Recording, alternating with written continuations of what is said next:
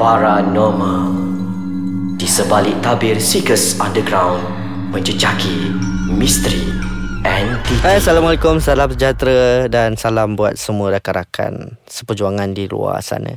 Dan terus terang cakap lah, kita orang memang berjaya mengunci alip kat dalam konti ni. Tolong Dan untuk orang kata apa, Tiga episod ni dia dia tapau. Tak ada hal lah, bagilah dia. Dia nak tapau kan, asal tak boleh dulu bang.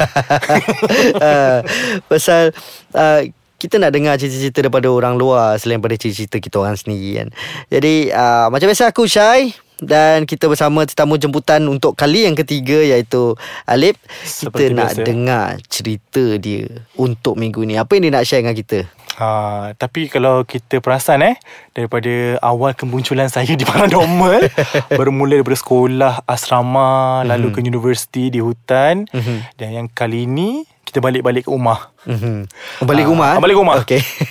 Jadi tak tahulah, ni pun saya rasa ni kalau saya cerita ni orang kata pun saya buat juga, tapi saya macam tak peduli. Tak apalah, macam minggu lepas pun ada je komen-komen macam tu kan. Tapi Jalan saja. Yang penting paranormal nombor 1 guys. Alhamdulillah. Kau dapat 100,000 pendengar. Tak dapat. Okay abang, hari ni saya nak cerita pasal kejadian berlaku di kampung. Tengok nak letak elemen serang kampung. Kenapa tak kata kat Kerinci ke, dekat Pandan Indah ke kan? Kenapa kampung? Yang penting kamu baru. Jadi berlaku masa kat kampung tu saya cuti sekolah. Ni saya balik ke sekolah baliklah.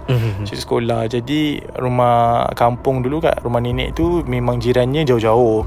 Tapi kalau macam bergesim boleh dengar lah. Jadi satu hari tu saya dapat tahu yang jiran sebelah rumah nenek tu baru masuk. Okay. Dia menyewa. Rumah nenek saya memang rumah kayu, tapi sebelah tu rumah batu. Sebab orang beli tanah, jadi dia orang bina rumah batu and sewa kan. Okay, faham. Tahu tak rumah yang banyak-banyak tu? Dia macam orang panggil rumah kunci lah. So boleh dikatakan dekat jugalah. Jadi satu masa tu saya ke belakang. Jadi saya nak sidai baju, and dia pun sidai baju juga. Okay. Waktu tu keadaan dia berkemban. Okay. Kampung kan, dia kisah, bukan nak kisah sangat pun kan. Waktu saya pun budak lagi. Tak adalah budak pun, dah memayis lah yang penting. Jadi saya pun sidai baju sebab arwah nenek suruh. Saya pun sidai. Saya nampak dia. Saya ni jenis peramah.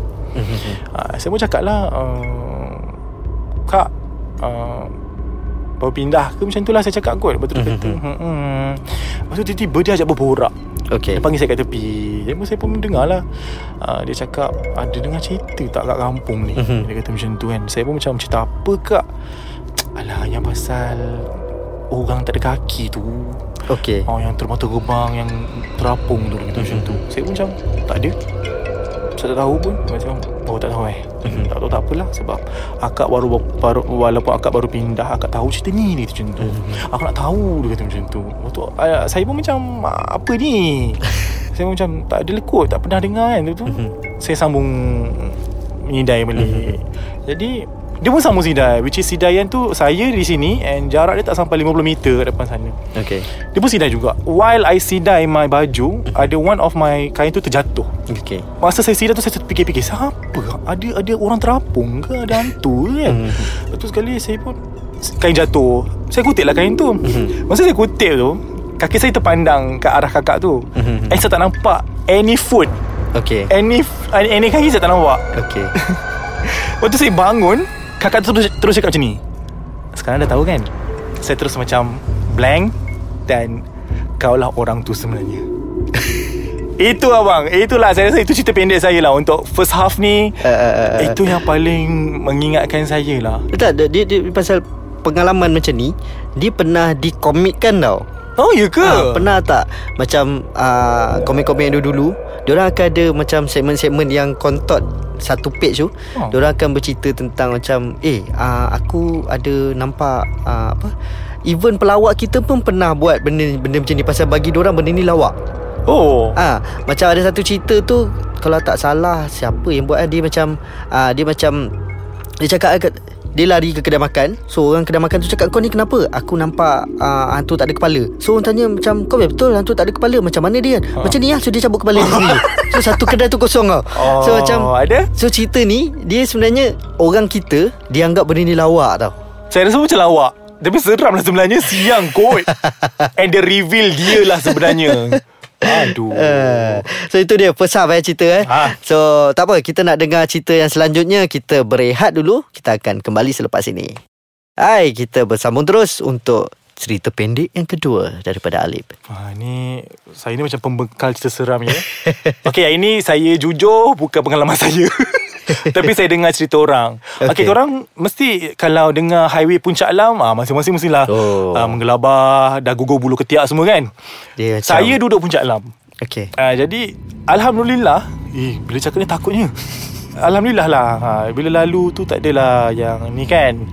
Tak nak cakap panjang lah. Tapi selamanya selalunya kawan-kawan saya mesti kawasan tu memang nampak lah. Lagi kita tasik buatan tu. Lepas tu ada satu bahagian tempat ambil air bukit kan. Dulu arwah mak pun masa balik kerja, ibu dulu, arwah ibu kerja shift malam-malam memang dia nampak. Ni cerita saya. So cerita dia, ni member saya lah. Tak tahulah dia buat ke tak, tapi saya rasa macam betul je. Dia balik kerja pukul 10 malam kot. Waktu zaman 2012, 2013 kot. Masa tu jalan tu ramai orang tak pakai lagi. Ya, zaman tu awal-awal dia start banyak ni 2016 ke atas. Yang memang jam dia na'uzubillah. Itulah. Itu pun seram juga cerita jam tu. Jadi waktu tu dia cerita, dia kata dia balik malam pukul 10. Jadi waktu tu dia memang keadaan yang sangat mengantuk. Jadi abang dia tak perasaan bila tengah driving malam. Dia tu macam tak rasa apa-apa, macam kebal.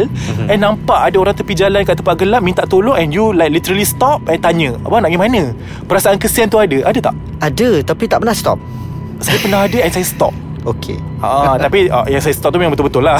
Orang yang kawan saya ni, jadi dia stop, dia nampak ada makcik pegang raga. Macam tu bawa jalan kat tepi jalan kan. Tahu tak jalan Puncak tu gelap tau. Betul. Lepas tu kau nampak makcik, kau tak kesian ke? Itu yang dia fikir. Jadi dia pun berhenti. And dia terus cakap dengan makcik tu buka tingkap, makcik nak pergi mana? Penatnya. Makcik tu memang layan baik. Makcik penat jalan dari hujung tadi sampai hujung ni nak balik rumah ni, kata macam tu kan. Jauh ni makcik, dia kata. Lepas tu dia tumpang.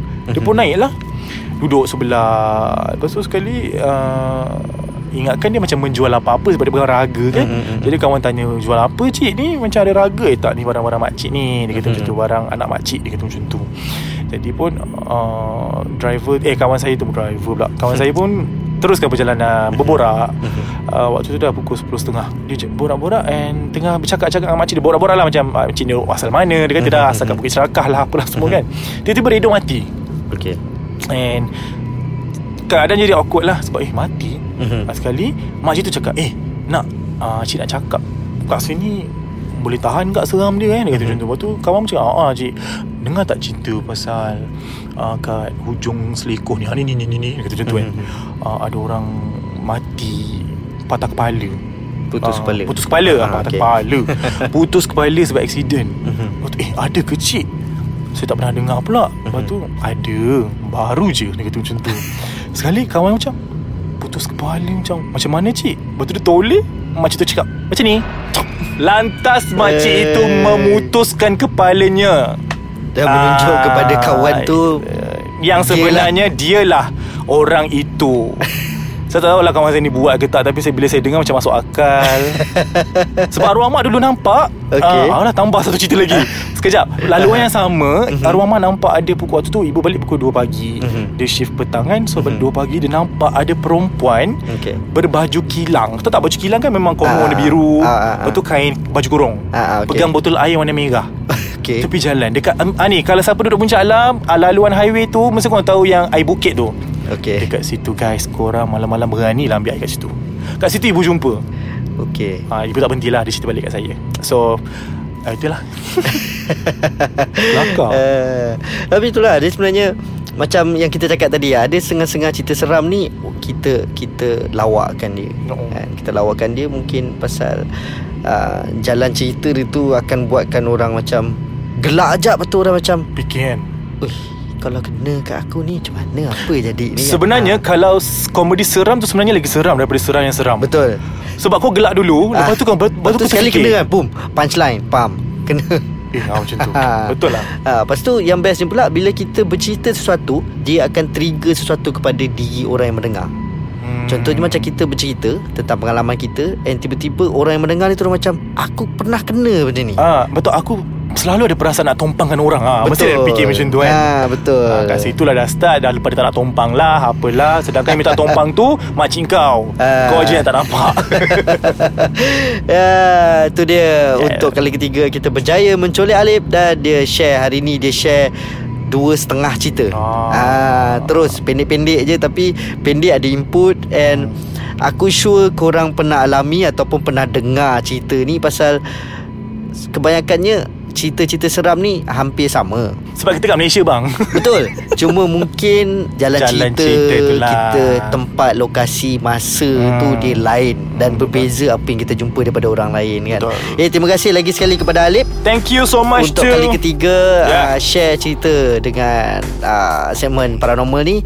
And macam biasa, kalau korang ada sebarang komen ataupun cadangan, apa-apa sajalah, korang boleh masuk ke Facebook page kita orang, iaitu Ais Kacang MY, ataupun boleh layari ke laman web rasmi. Korang boleh check macam-macam jenis update yang ada. And pasal podcast Ais Kacang ni bukan ada segmen paranormal je, ada macam-macam channel lagi. So korang boleh layan channel-channel yang lain, iaitu www.aiskacang.com.my, ataupun boleh usah-usah juga kita punya Instagram dan juga Twitter, dua-dua handle yang sama, iaitu @aiskacangmy. Dan insyaAllah kita akan berjumpa lagi di episod yang akan datang bersama siapa kita tak tahu, mungkin aku seorang lagi. So di dalam podcast Ais Kacang segmen paranormal, aku Syai. Assalamualaikum.